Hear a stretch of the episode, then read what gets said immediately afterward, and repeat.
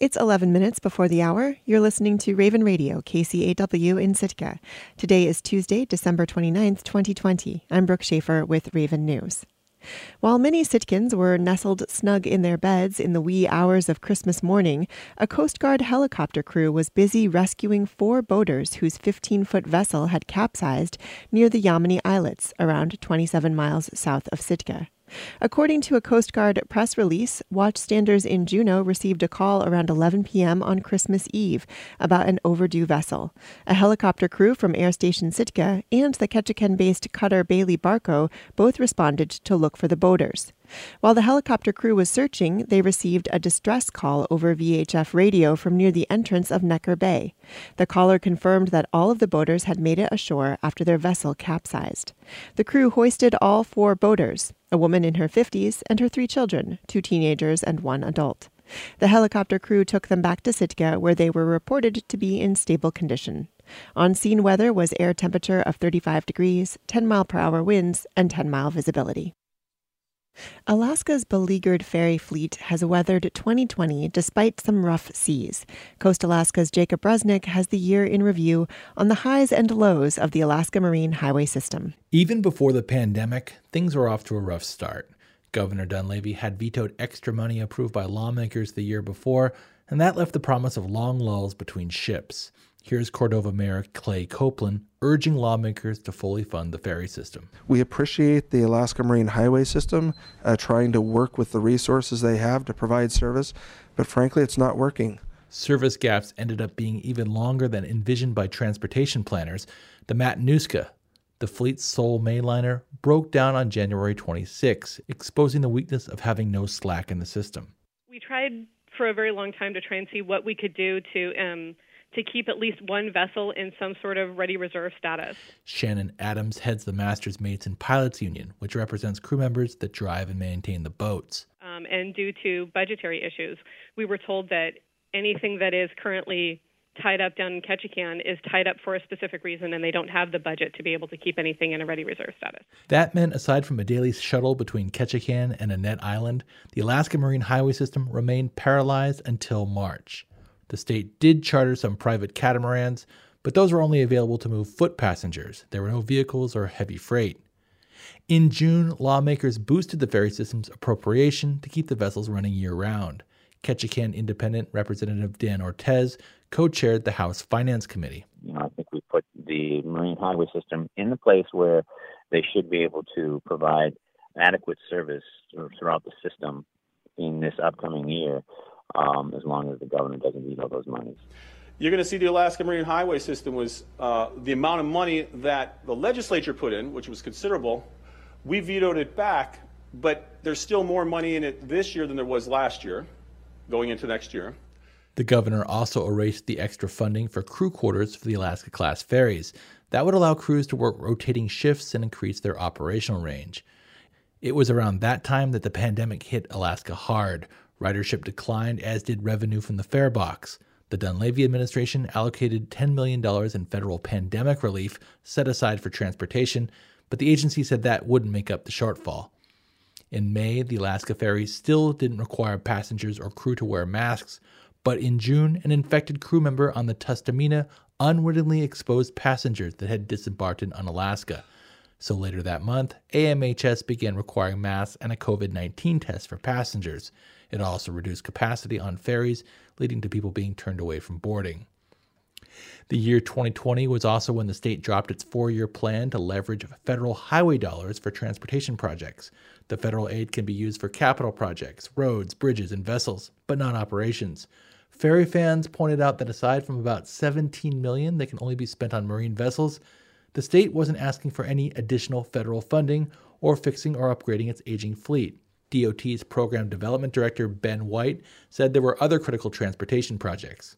We have more needs in the state for infrastructure than we have available federal funding. So we're having to stretch the federal dollar further and further. But there isn't a, a policy that's roads first.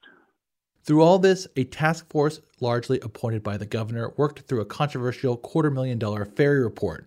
The Northern Economic Study had torpedoed the idea of privatization, and the AMHS work group also reaffirmed the ferry system's value to the state. The nine member group was headed by Tom Barrett, a retired Coast Guard admiral and former pipeline services executive. He said the outpouring of support for the ferry had been loud and clear. It's not ever going to be able to be the fleet of blue canoes that existed, you know, 25 years ago, and the and even the you know the services provided and kind of the romance, the Alaska romance that goes with that. But uh, yeah, I, I, I don't think as our goal. Um, I don't think I could listen to some of the people and say, yeah, well, let's just trash it. This, we got some hard decisions, but that's not one of them. The group made some recommendations on ways to streamline operations and shrink the mismatched fleet. It also recommended giving the Marine Highway more autonomy, away from operating as an arm of the state's transportation agency. It delivered its report this fall. The governor didn't mention the report again until December when he announced a still slimmer ferry budget. We really believe that there needs to be a discussion with the uh, Marine Highway Reshaping Committee, which I hope also takes place, and we'll be talking to the legislature about that, because that committee worked on looking at ways to, again, make the uh, ferry system sustainable for coastal Alaska. Coastal lawmakers fired back that the report had been delivered in October with a list of actionable items for the executive. To date, none have been addressed. Reporting in Juneau, I'm Jacob Resnick. A new federal act will set aside funds annually to support fledgling fishermen, pending approval from President Donald Trump. The Young Fishermen's Development Act passed through both houses of Congress this month with strong support from all three Alaska legislators. If enacted, the act would fund training and mentorship opportunities for commercial fishermen who are just entering the industry. Sabine Poux in Kenai has the story. It would be the first program of its kind for fishermen the U.S. government already sponsors comparable professional development programs for young ranchers and farmers. Grants and program funding would come from Congress, but it would be up to local communities to decide how to use funding. Now, local nonprofits or Native organizations can apply and propose projects that make sense for that year. That's Marissa Wilson. She's the executive director of the Alaska Marine Conservation Council, one of the nonprofits that brought the idea for the act to Representative Don Young's desk five years ago. Things are changing so much year to year that having this kind of bottom up program focus, I think, is going to be a lot more effective than having some kind of program legislated, you know, at the federal level and then trickling down across the nation. Wilson is a fisherman herself, based out of Homer. She started fishing with her dad when she was 14, but she says those who aren't born into fishing families can have a hard time getting started in the field. As a result, Alaska's fishermen are trending older. In 2016, the average age for a commercial fisherman in Alaska was over 50, a decade older than it was the previous generation. That is known as the graying of the fleet. Researchers from the University of Alaska studying the fishing industries in Bristol Bay and Kodiak found that young people were deterred by high economic and social barriers to entry, not lack of interest. Fisheries demand a complex skill set, says Linda Behnken, executive director of the Alaska Longline Fishermen's Association. They have to be able to run a boat and a business and keep up with technology and the industry has become more competitive over the years. This year, Cook Inlet fishermen, in particular, had to grapple with low returns on harvests and the prospect of closed fishing areas. Altogether, it can be daunting for those without experience or family ties. Over the last several years, young Alaska fishermen took trips to Washington, D.C. to talk to legislators about the act. They joined forces with peers across the country under the umbrella of the Fishing Communities Coalition, a national association of commercial fishing groups. Abby Turner Frankie of Soldotna fished with her family from the time she was eight years old. She's now a project coordinator for the North Pacific Fisheries Association in Homer. She went to D.C. to lobby twice. She says it was exciting that young fishermen were involved in pushing the act through. For them to participate in that process, to meet with delegations with and with staffers, and to see this progress from being written and going through different iterations, and also having to explain themselves and why it is beneficial, I think is an incredible learning opportunity in itself for young fishermen. The Act does not exactly specify what age is considered young, but does say that the term encompasses those who are either starting out or have worked on a commercial fishing vessel for no more than 10 cumulative years. Wilson says fishermen had originally proposed the act be funded by the Asset Forfeiture Fund, the fines collected from fishermen who violate regulations.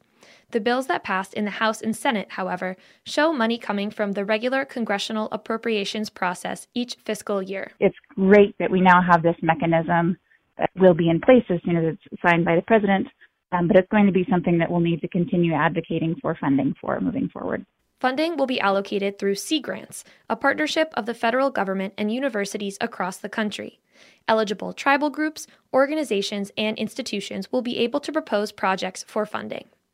The Young Fishermen's Development Act is awaiting approval by the President. For KDLL, I'm Sabine Poux. I'm Brooke Schaefer, and this has been Raven News. And now taking a look at the weather for Sitka for Tuesday, December 29th, 2020. Today, windy, rain. Near steady temperature in the upper 30s. Southeast winds 20 to 30 miles per hour with gusts to around 45 miles per hour. Tonight, mostly cloudy. Rain showers likely in the evening, then chance of rain showers late. Lows 33 to 39. Southeast winds 10 to 15 miles per hour in the evening, becoming light. You are tuned in to your community radio station, Raven Radio KCAW in Sitka. Good morning. You're listening to Raven Radio, KCAW in Sitka, Alaska. This is Mark.